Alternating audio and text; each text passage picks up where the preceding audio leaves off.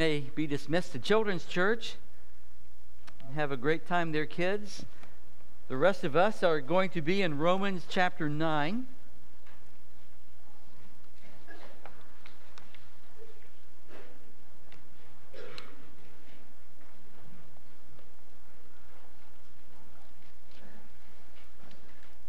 Before we we look at this great passage in Romans 9:30 through 10:4, I want to remind you of a, a parable that Jesus gave. The timing of the parable is important. It was the day after the triumphal entry. You might remember the day of the triumphal entry. The uh, uh, the children even were crying out in the street, Hosanna! Blessed is him who comes in the name of the Lord. Hosanna in the highest, quoting uh, Psalm 119, 118, verse 26. And the scribes and Pharisees said, Can't you keep them quiet? You know, we don't want all this, these accolades going out. And, um, and the, the next day, Jesus is coming back into town and he the, curses the fig tree for not bearing fruit and so forth. And he, uh, the Pharisees question him again, and he tells them a parable. He says, Hear another parable. There was a certain landowner who planted a vineyard and set a hedge around it, dug a winepress in it, and built a tower. And he leased it to vine dressers and went into a far country. Now, when vintage time drew near, he sent his servants to the wine dressers that they might receive its fruit. And the vine dressers took his servants, beat one, killed one, and stoned another. Again, he sent other servants, more than the first, and they did likewise to them. Then, last of all, he sent his own son to them, saying, They will respect my son. But when the vine dressers saw the son, they said among themselves, This is the heir. Come, let us kill him and seize his inheritance. So they took him and cast him out of the vineyard and killed him. Therefore, when the owner of the vineyard comes, what will he do to those vine dressers? The Pharisees answered, He will destroy those wicked men miserably and lease his vineyard to other vine dressers who will render to him the fruits uh, in their seasons. Jesus said to them, Have you never read in the scriptures? The stone which the builders rejected has become the chief cornerstone. This is the Lord's doing, and it is marvelous in our eyes. Therefore, I say to you, the kingdom of God will be taken from you and given to a people bearing the fruits of it. And whoever falls on this stone will be broken, but on whomever it falls, it will grind him to powder. Now, when the chief priests and the Pharisees heard, heard these parables, they perceived he was speaking of them. And they sought to lay hands on him and so forth. They wanted to kill him because they realized he was speaking of them. Now, the setting of that that parable is important in that it, it shows the, um, the rejection of the religious leaders and um, Jesus' declaration that the vineyard or his kingdom was going to be given to another people because they were stumbling at that stumbling stone. Paul is talking about the same kind of thing, referencing the same idea here in Romans chapter 9. Let's start at verse 30 of Romans 9.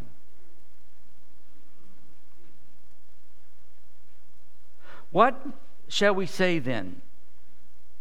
That Gentiles who did not pursue righteousness have attained to righteousness, even the righteousness of faith. But Israel, pursuing the law of righteousness, has not attained to the law of righteousness. Why? Because they did not seek it by faith, but as it were, by the works of the law. For they stumbled at that stumbling stone, as it is written, Behold, I lay in Zion a stumbling stone and rock of offense, and whoever believes on him will not be put to shame. So, a question before us today is, is uh, your foundation for your spiritual life? Is it a stumbling stone or a cornerstone? Jesus became a stumbling stone to many people.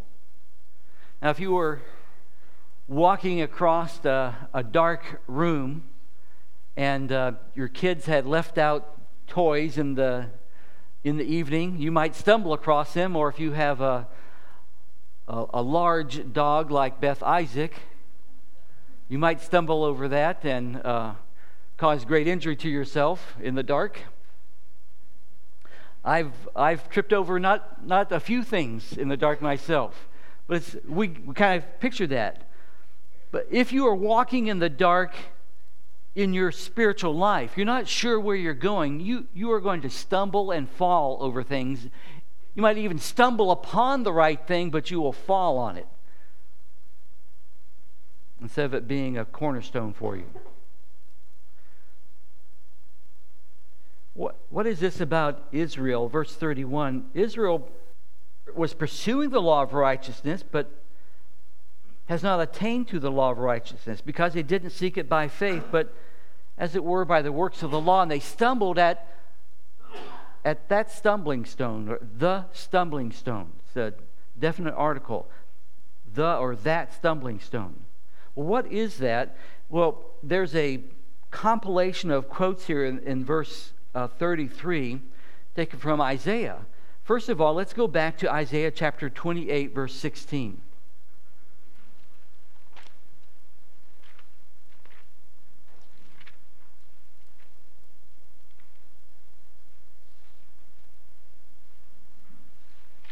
Isaiah 28, 16.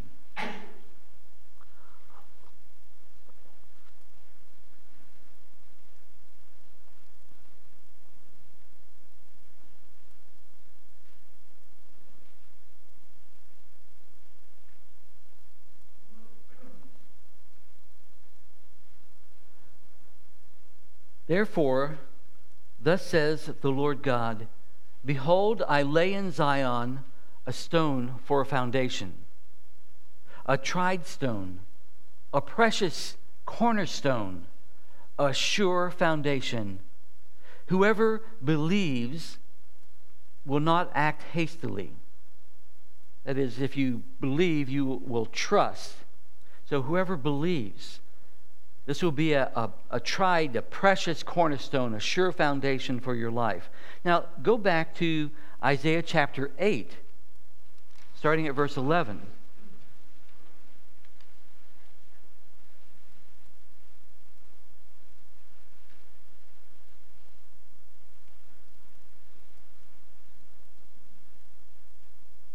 Here, God is trying to reassure Isaiah to stand fast and to trust him. And he says, For the Lord spoke thus to me with a strong hand and instructed me that I should not walk in the way of this people, saying, Do not say a conspiracy concerning all that this people calls a conspiracy, nor be afraid of their threats, nor be troubled. The Lord of hosts, him you shall hallow. Him you shall treat as sacred. The word hollow there is in the Lord's Prayer, hallowed be your name be treated as sacred or holy. The Lord, him you shall hallow. Let him be your fear, let him be your dread. He will be as a sanctuary, but a stone of stumbling and a rock of offense to both the houses of Israel, as a trap and as a snare to the inhabitants of Israel. And many among them shall stumble, they shall fall and be broken be snared and taken. But the Lord uh, is to be hallowed, treated as holy, and he shall be as a sanctuary, but as a stone of stumbling and a rock of offense to others who don't trust him. Now, going back then to, with those two passages in mind, uh, go back to Romans chapter 9. So, what was going on? What was causing this to be a stumbling stone? Verse 32 Why? Because they didn't seek it by faith, but as it were by the works of the law, for they stumbled at, at this stumbling stone. What, what is that stumbling stone? Now, quoting from Isaiah, Behold, I lay in Zion a stumbling stone and a rock of offense, and whoever believes on him will not be put to shame. So, Jesus himself, the Lord himself, the one who is to be hallowed above all, who to be uh, treated as sacred above all, he is the stumbling stone to Israel. The stumbling stone is Christ. They stumbled over him. They didn't stumble over the law. They tried to keep the law. They thought the law was a great thing. They stumbled over the righteousness provided by God through faith in Christ. Now, this is obvious for the, for the Jews. As we now look back through history and we, we see the New Testament times, it's kind of obvious for us how they stumbled over that stumbling stone, Christ. But what about people today? I, see, I believe people today are still stumbling over the same stumbling stone of Christ. Have you noticed that people are more willing to, to speak about God than Christ? You can get into. Uh, a discussion with people generally on the topic of God, whatever God means to them. But the moment you try to define what God is in specific personal terms, as I'm talking about the Lord Jesus Christ, that's where the conflict comes. People are no longer willing to, to talk to you. You're being too specific. If you want to talk about some general God, that's okay. But the stumbling stone is if it's Jesus. I've known people before who professed to be believers, and I noticed that in all their conversation, they would never mention the name Christ. It's always, well, you know, I think God is good and God is loving and I'm trusting God, and but they would never mention Christ or Jesus they bore the fruit of that later on in their lives that they're that they never had a personal relationship. You see christ himself becomes the, the stumbling stone or the cross becomes a stumbling stone. People are willing to accept the form of jesus where he is uh, he's a great teacher a healer a tremendous example. But when you start talking about the blood of the cross that upsets people or if you want to talk about the kind and gentle Jesus, but not the lordship of Christ. Or when you start talking about the call of Christ to holiness, those things become stumbling blocks even in a Christian nation, so called. See, your, is he your stumbling stone or is Christ your cornerstone? Look at uh, 1 Peter chapter 2.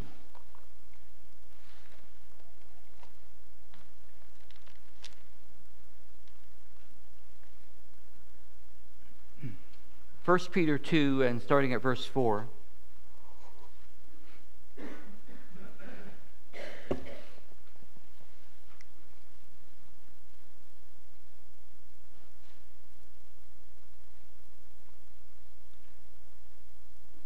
coming to Him, coming to the Lord Jesus Christ, coming to Him as a living stone, rejected indeed by men, but He is chosen by God and He is precious.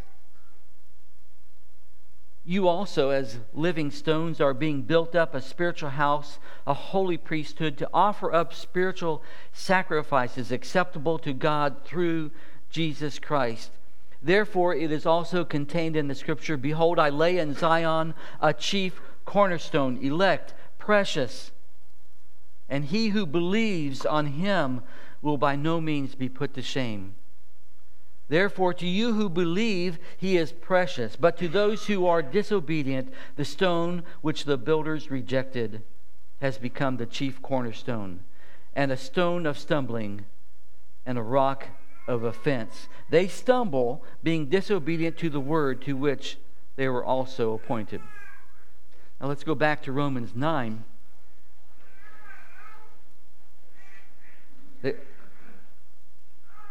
So we see that this stone, this a stumbling stone and a rock of offense, is none other than Jesus Christ. And he is either someone's stumbling stone or he is their cornerstone.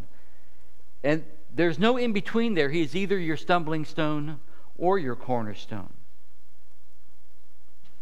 So, which is he to you? Secondly, is your righteousness of self or the Savior? You see the problem of righteousness for, from self being expressed in this passage.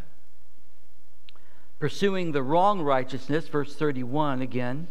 But Israel pursuing the law of righteousness, which on the face of it looks like a good thing, a commendable thing. Israel pursuing the law of righteousness has not attained it.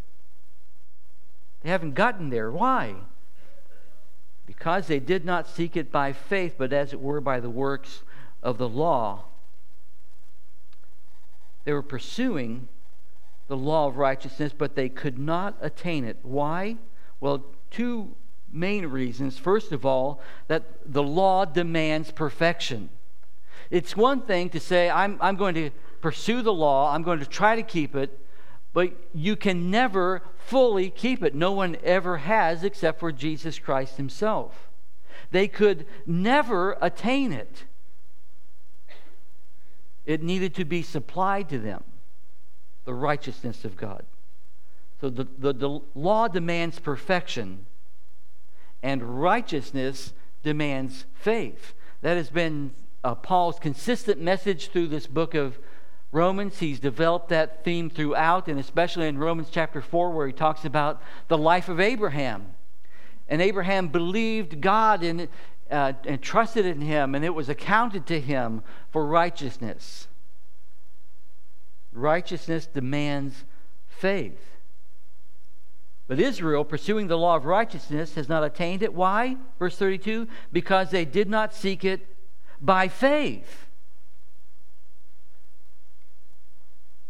righteous, they were pursuing the wrong righteousness, and secondly, the righteousness that they were pursuing was not according to knowledge. Look at chapter 10 now. These passages kind of flow together here. Brethren, my heart's desire and prayer for Israel is that they may be saved. Paul is not saying all this because he's glad to see Israel stumble and fall over that rock. He, his heart is grieved for them. For I bear them witness that they have a zeal for God. They have a zeal for God. but not according to knowledge. For they, being ignorant of God's righteousness and seeking to establish their own righteousness, have not submitted to the righteousness of God.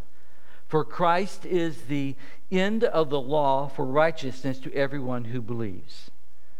Excuse me.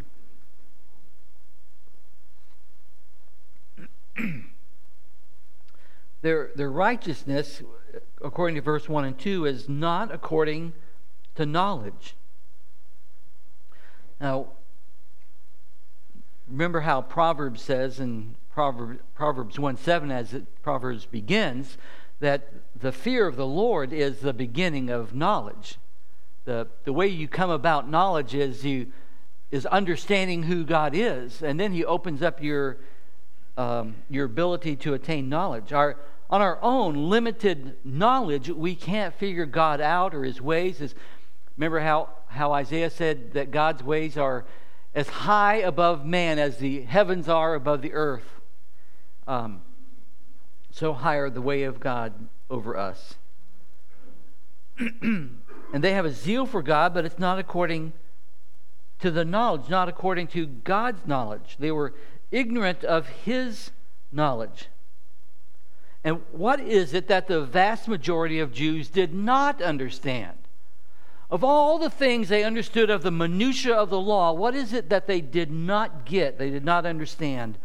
If we could reduce it to a word, it would be righteousness. What they didn't understand was what righteousness really looks like. You see, they went about trying to establish their own righteousness because they couldn't figure out God's righteousness.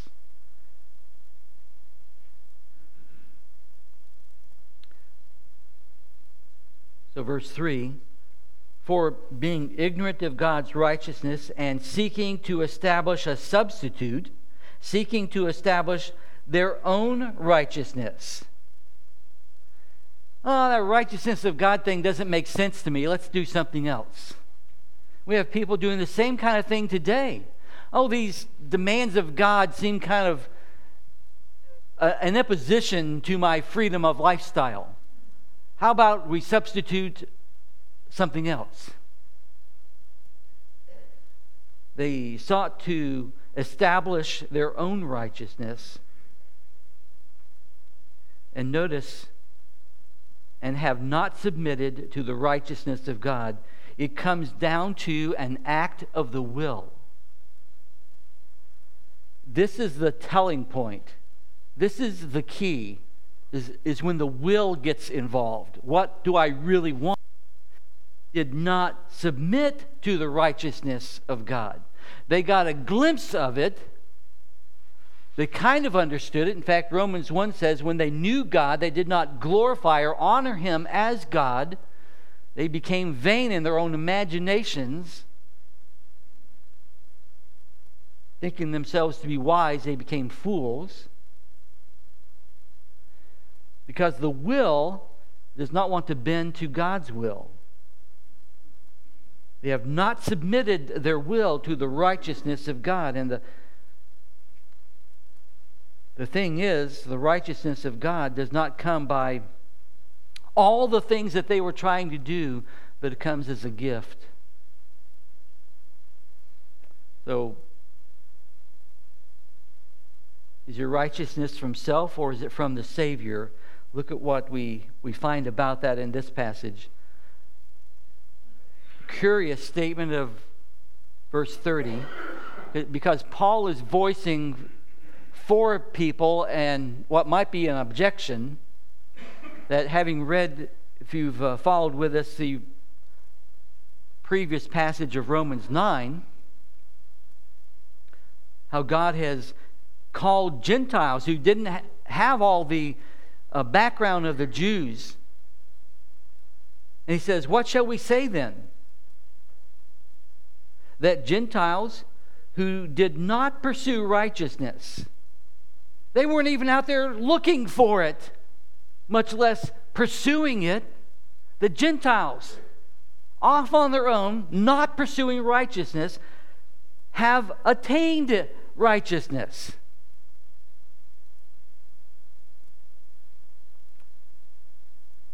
Even though they weren't looking for it, they stumbled upon it, so to speak.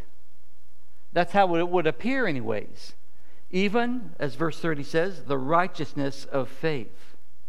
Because this goes back to what Paul said earlier in, in Romans 9. Look at verse 16.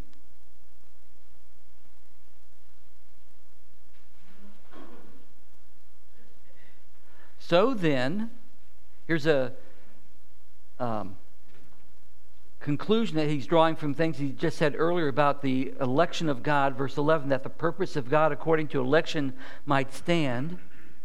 Verse 16, so then it is not of him who wills, nor of him who runs, but of God who shows mercy. Remember when we were looking at, at that passage back then?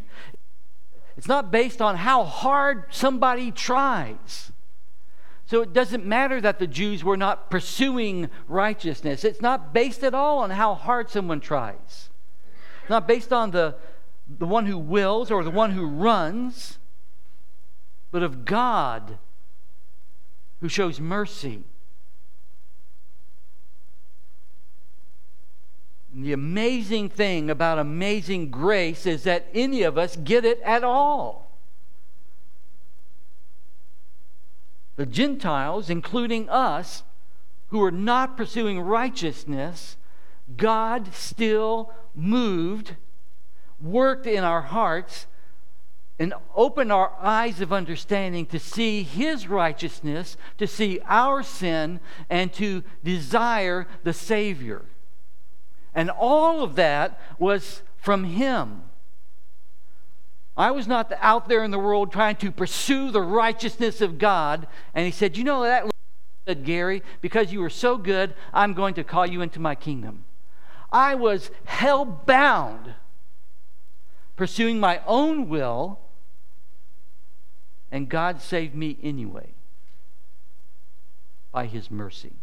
So that it was not of decided by which way I was running or going, but by the mercy of God.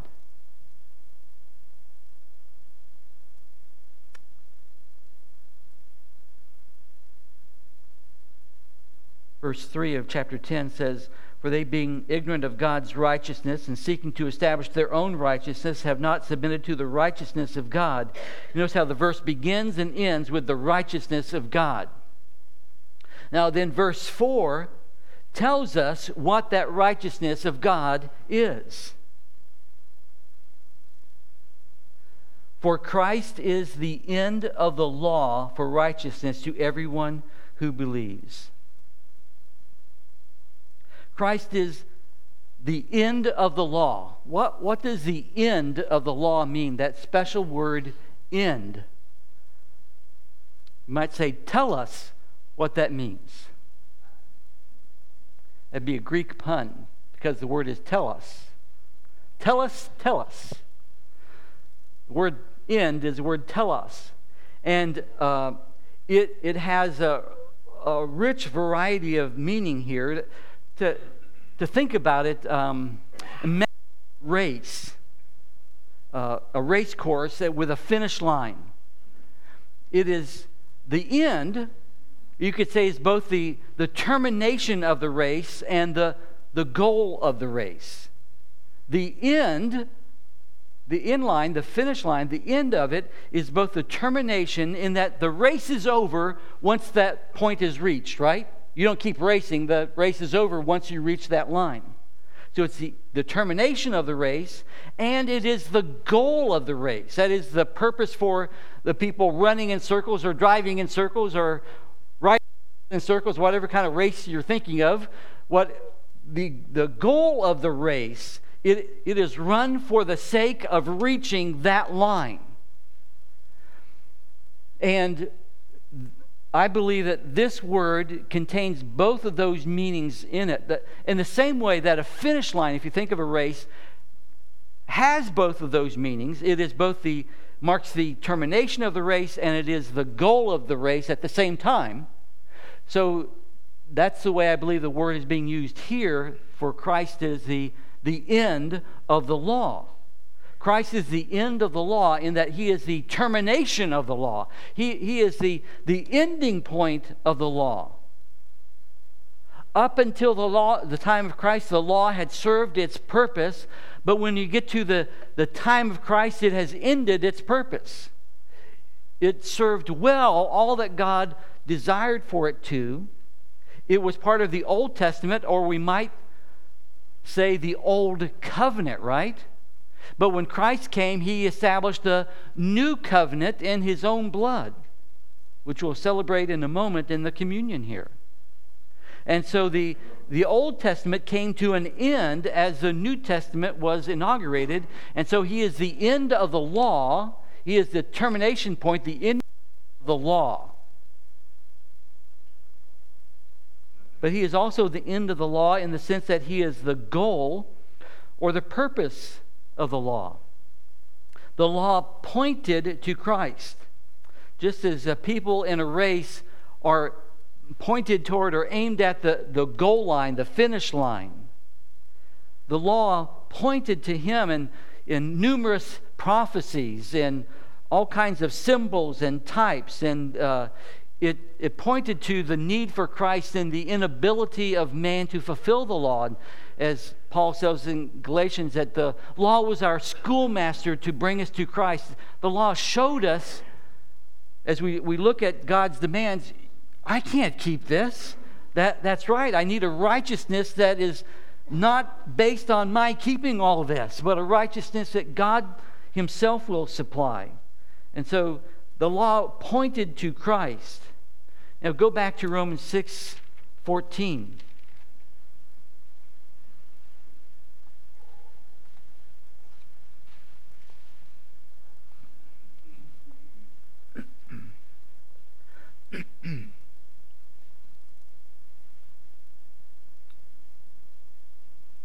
Romans 6:14 For sin shall not have dominion over you for you are not under law but under grace.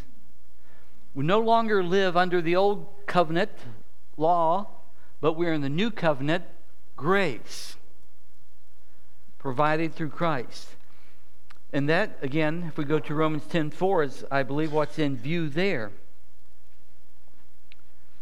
the sacrifice of Christ both ended and fulfilled the law. Now, just one final question here from the passage, and that is Is your life marked by zeal or by faith? First of all, consider a life of faith and what's being said about that in this passage.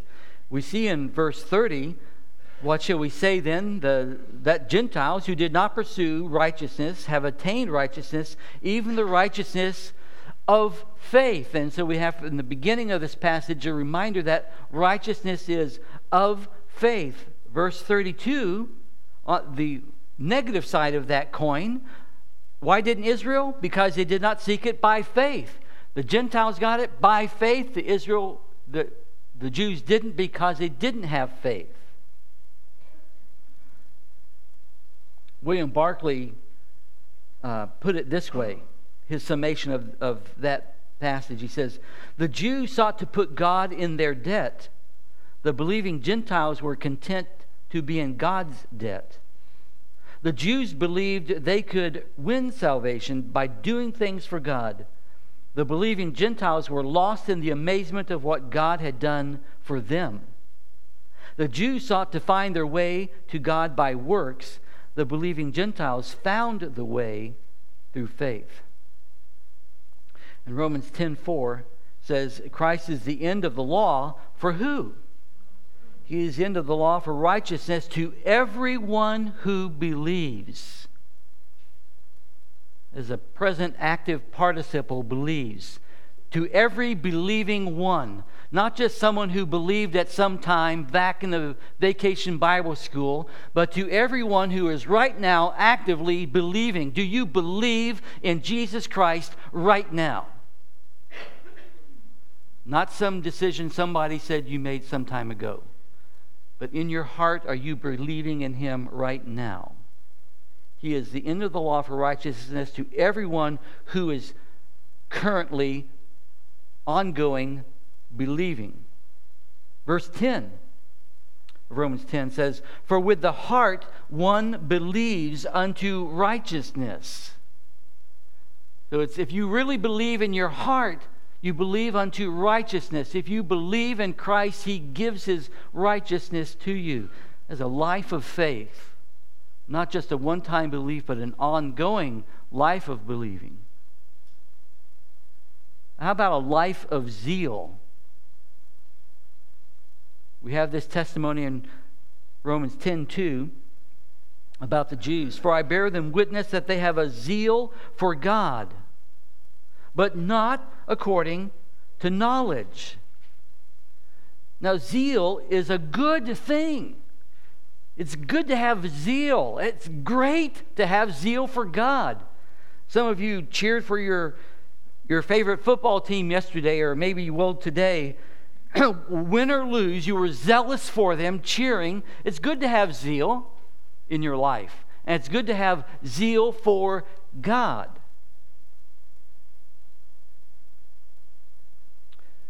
In the fourth book of Maccabees, there's an amazing incident recorded for us where Eleazar the priest was brought before Antiochus Epiphanes, whose aim was to stamp out all of Jewish religion. So Antiochus ordered Eleazar the priest to eat pork. The old man refused.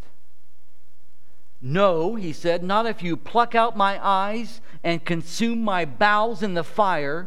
We, O Antioch, Antiochus, who live uh, under a divine law, consider no compulsion to be so forcible as obedience to our law. If he had to die, his fathers would receive him holy and pure, he believed. So he was ordered to be beaten. His flesh was torn off by the whips, and he streamed down with blood, and his flanks were laid open by wounds. He fell, and a soldier kicked him. In the end, the soldiers so pitied him that they brought him dressed meat which was not pork, and told him to eat it and to say that he had eaten pork. He refused. He was in the end killed. He said, I am dying by fiery torments for thy law's sake. He prayed to God. He resisted, says the writer of Maccabees, even to the agonies of death for the law's sake. And what was all of this about that he was so zealous for? It was for a piece of pork. He was so zealous that he would die for a ham sandwich.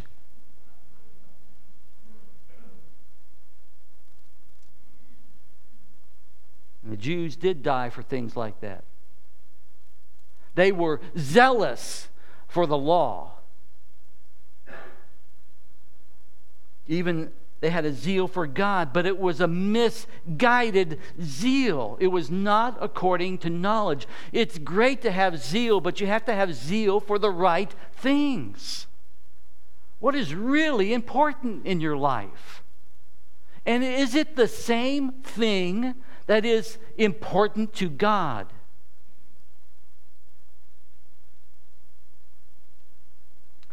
In the end, we're not left with a choice between zeal and faith. We should actually have both in full measure.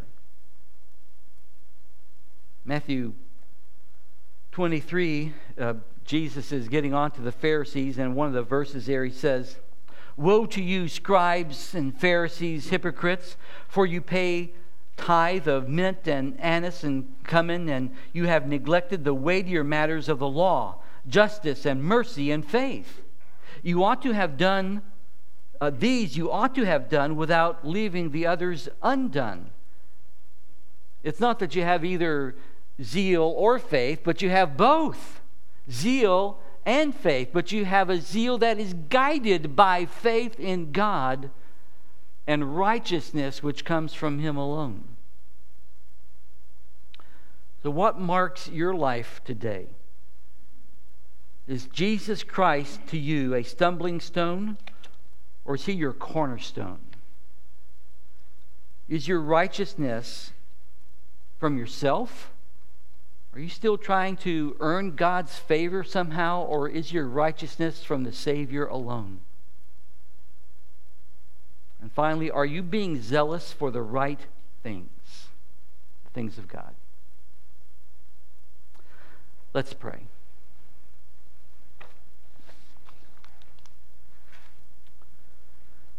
Lord, we, we thank you that in your divine goodness and wisdom, in your abundant mercy and grace, you supplied all the righteousness that we need through your Son and our Savior Jesus Christ, in whose name we pray. Amen. I'd like to ask those who are going to be serving.